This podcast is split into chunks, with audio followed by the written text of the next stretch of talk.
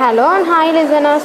We are here to give some study tips to get focused and to score good marks. Let's begin.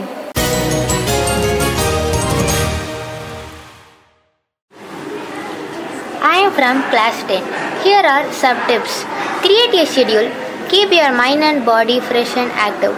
Don't rush yourself in subjects or portions. Love your subjects. Time yourself for 30 minutes or an hour for a stretchful study. And then go for 10 or 20 minute break by hearing music without lyrics.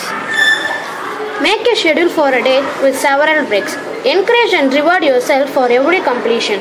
Study in a calm and quiet place by taking notes or reciting the content yourself. Practice and learn all the subjects regularly. Better late than never. Here, my friends, those who are appearing for boards, don't get fear. If you get fear, you will be tensed and your answers will be getting out of your mind. Stay cool and have a hope that nothing is impossible.